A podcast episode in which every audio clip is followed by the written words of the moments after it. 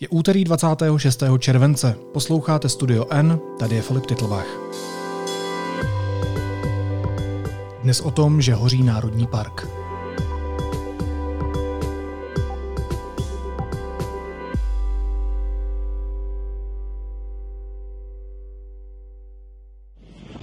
Slyším, jak to? Je tady jede úplně všechno a je to tady blbý u nás. Ale tomu vás je blbý, tak to je na hovno. Je tady samotný titán, poloprázdnej a žádná cisterna zatím nepřijela na doplnění. Dobrá, díky. Rozsáhlý požár v Národním parku České Švýcarsko se šíří dál. Desítky lidí museli být evakuovány a kouř je cítit z mnoha míst celé republiky. Hostem podcastu je ředitel Národního parku České Švýcarsko Pavel Benda. Pane Bendo, zdravím vás, dobrý den. Dobrý den. Park Vartice, SDAčkem, příjem.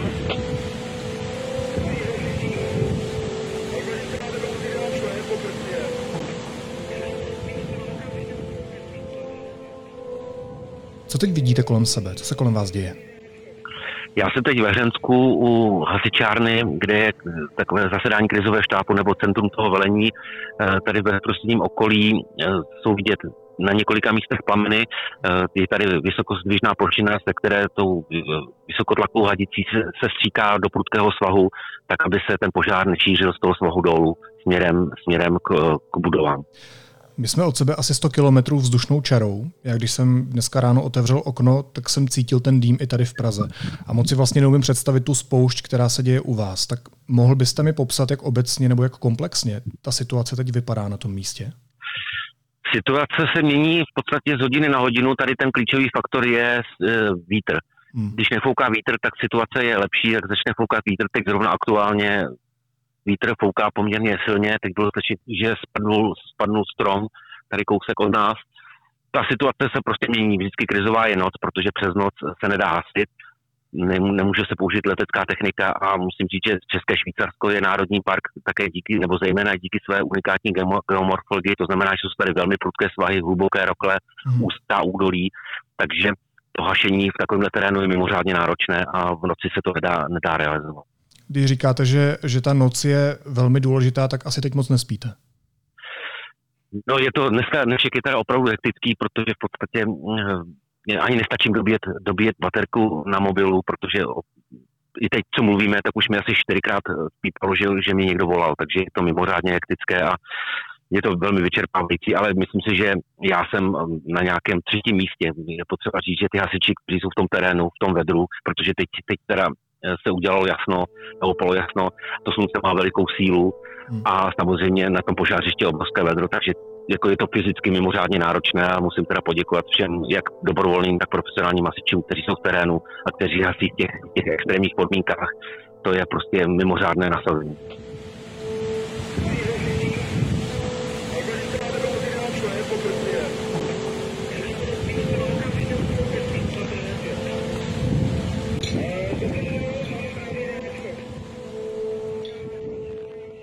Mohl byste mi popsat ten první moment, kdy jste si uvědomil, jaké neštěstí se vlastně na ten národní park žene? Ten požár vzniknul, nebo požár byl hlášen v neděli ráno, já jsem hned vyrazil na místo, takže jsme to obcházeli. Potom k večeru se zdálo, že ta situace se, se vylepšuje s tím, že bohužel v noci přišel teda velmi silný vítr, který to zkomplikoval. Dokonce jsme si mysleli, že už ten požár bude pod kontrolou. Hmm. Nicméně ten vítr udělal jako čáru přes rozpočet a eh, bohužel teda ten požár do, přišel až do osady Mezná, která patří pod Řensko. A byl tady před chvílí pan premiér s panem ministrem vnitra, včera tady byla paní ministrině životního prostředí, hejtman Ústeckého kraje, takže e, ta situace na té Mezné byla opravdu zoufalá a tragická a tam bohužel teda došlo k tomu, že schořely tři domy, podle těch informací, které máme, a asi dva byly ožehnuté. To znamená, že v současné době ten oheň už ohrožuje, nebo ty plameny už ohrožují obydlí a, a životy lidí. Ohrožovali, teď, teď, se, teď se to podařilo, eh, podařilo zase ten oheň zatlačit, nicméně, eh, říkám, tady je naprosto nepředvídatelná ta síla větru a směr, od kterého fouká a ten prostě zásadním způsobem ohrožuje, nebo mění, mění tu strukturu toho, toho požáru a prostě se to může měnit z hodiny na hodinu. Bohužel ten požár stále není ještě pod kontrolou na většině míst. Dá se říct, jak velký je ten požár? Ty odhady jsou různé, už se, už se nebavíme o, hektar, o hektarech, ale spíš o kilometrech čtverečních. Ta oblast, která je zasažená, tak máme ten odhad kolem 3, 3 kilometrů čtverečních. Ale neříkám, že všude hoří plamenem, samozřejmě některé místa už vyhořela, ale ta, to místo, které je teď aktuálně postižené, by se nechalo odhadnout kolem 3 kilometrů čtverečních. Dá se vůbec zjistit, jak ten požár vzniknul, nebo, nebo už je to vlastně to prostředí tak zničené, že už to prakticky není možné najít ten, ten původ toho požáru? Mm, to prostředí vlastně tím zásahem, že jo, protože se tam používalo velké množství vody, tak eh, to místo asi bude nepřehledné, nicméně odborníci, kteří to budou vyšetřovat, tak doufám, že jsou naprosto zkušení, ale za sebe můžu říct, že vlastně ta přirozená příčina, od které může vzniknout les, to znamená bouřka, při které jsou blesky, tak který a blesk dokáže zapálit, zapálit les, hmm. tak to tady v podstatě několik týdnů vůbec nebylo, takže vlastně touhletou vylučovací metodou si troufám říct, že ta, to zavinění je jednoznačně na straně člověka. Navíc to bylo v takovém místě, kde si myslíme, že tam někdo v noci přenocoval a udělal si tam bohýnek, který špatně uhasil hmm. a podle toho, na základě toho ten požár vzniknul. Vy jste pracoval ve správě chráněné krajinné oblasti Lapské pískovce, teď jste už od roku 2008 ředitelem Národního parku České Švýcarsko, tak předpokládám, že tohle asi není poprvé, co vidíte hořet les. Ale viděl jste ve své kariéře někdy něco takového? Není to poprvé, co vidím hořet les, je to naprosto výjimečná věc, jak rozsahem, tak vlastně agresivitou toho, toho požáru. Protože, jak jsem říkal, České Švýcarsko má unikátní geomorfologii a tam je tady prostě spousta míst je přirozeně nepřístupná a je problém, je problém i to, že vlastně z těch některých míst eh, po té kurovcové kalamitě popadalo spousta dříví, které nebylo tam moc možno odvést, ani to nebylo účelné, takže i z toho důvodu spousta míst je velmi špatně přístupných. Proč se to vlastně celé děje? Já chápu, že proč začalo hořet, nevíme, nebo v současné chvíli nemůžeme zjistit, ale proč se začaly ty plameny šířit tak masivně? Tam je vlastně souhra několika okolností, to znamená obrovské sucho. Jak jsem říkal, tady několik týdnů nebyla žádná bouřka a v podstatě několik měsíců vůbec nepršelo, takže to území je naprosto vyprahlé když, když, když byly meteorologické zprávy do Česka se valí bouřky, tak to většinou zasáhlo Jižní Čechy, Moravu, hmm. Eh, Českomoravskou vrchovinu, tady té naší oblasti se to dlouhodobě vyhýbá, takže naprosté a zásadní je sucho, které vlastně půdní vlhkost už není skoro žádná, protože veškerá vláha je vyčerpaná odpařila se už dlouhodobě.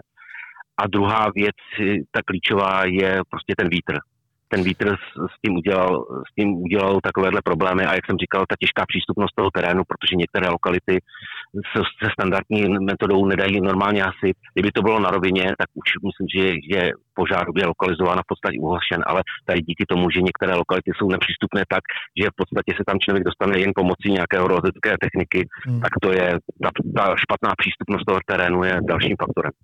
Ministr Vít Rakušan řekl, že se ví, že v oblasti je spousta suchého nevytěženého kurovcového dřeva a že je logické, že takové dřevo dobře hoří. Vnímáte to jako kritiku, nebo jak byste na ta jeho slova zareagoval? Já myslím, že jak jsem říkal, na spoustě míst, ano, toho dřeva je spousta, ale říkám, jsou to nedostupná místa. Hmm. To znamená, že to dříví se nedalo, se nedalo nějakým způsobem dostat toho lesa ven a jak jsem říkal, ani to nebylo v podstatě účelné. To za prvé, ale zase musím říct, že tady v oblasti Hřenska těch zásahů se provedlo poměrně hodně. To znamená, že silnice Hřensko-Mezní louka, tak tam byl vlastně po obou stranách obkácen, obkácen pruh, který, a to dříví bylo víceméně odvezeno.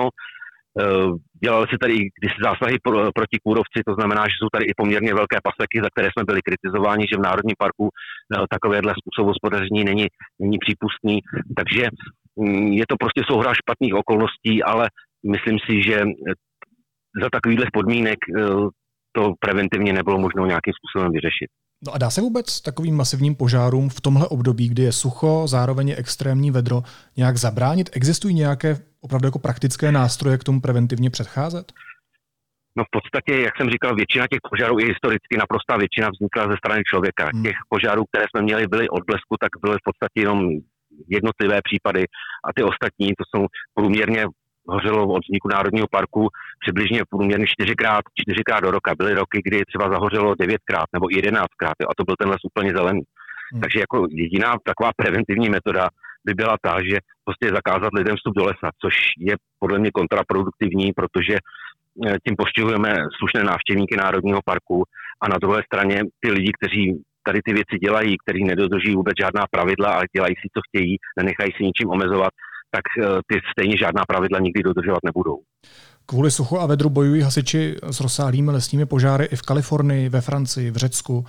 Je to něco, co se bude kvůli globálnímu oteplování na tom našem evropském území opakovat čím dál častěji? Takhle masivní požáry, které tady prostě neznáme?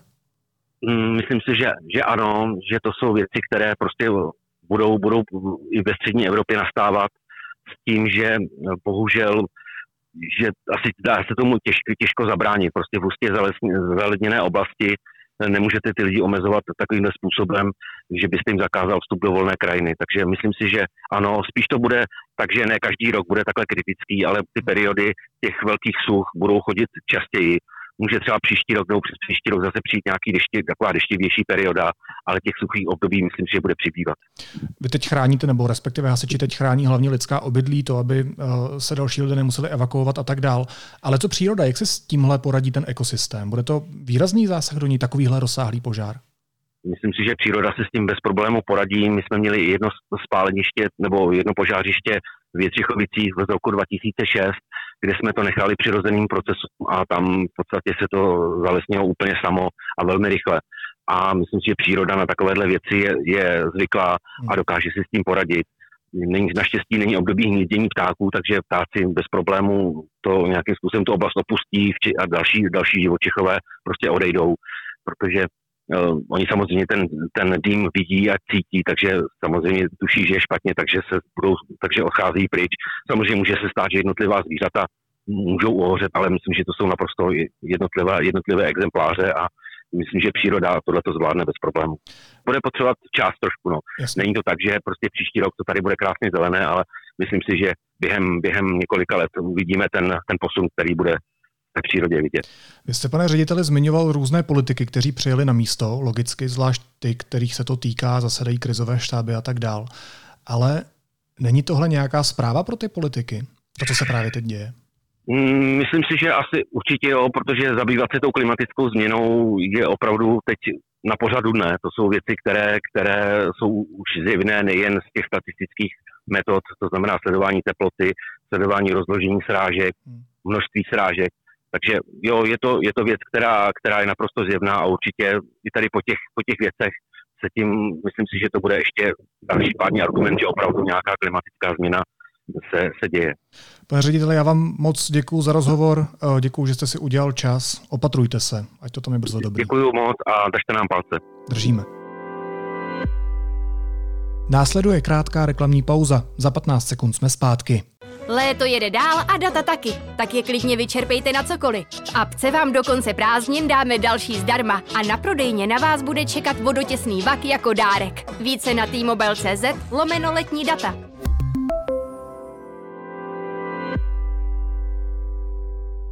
A teď už jsou na řadě zprávy, které by vás dneska neměly minout. Slovensko, Polsko a Itálie pomohou Česku s leteckým hašením požáru u Hřenska. Cituji, aktuálně potřebujeme na místě vzhledem k hustému leteckému provozu techniku, která pojme co největší množství vody, píše hasičský záchranný sbor. Gazprom od 27. července dál sníží dodávky plynovodem Nord Stream 1. Sníží se na 33 milionů metrů krychlových z nynějších 67 milionů metrů krychlových denně. Ministři energetiky zemí Evropské unie dosáhli dohody ohledně omezení spotřeby plynu před nadcházející zimou. Bez dalších podrobností o tom informovalo české předsednictví v Radě EU na Twitteru. Papež František se v Kanadě omluvil za zločiny, které katolická církev spáchala na dětech domorodých obyvatel v církevních internátech. Požádal o odpuštění. A praští policisté se budou muset dál zabývat případem milosti, kterou udělil prezident Miloš Zeman kvůli vážné nemoci podnikateli Pavlu Podrouškovi. Státní zástupkyně zrušila rozhodnutí policie odložit kauzu.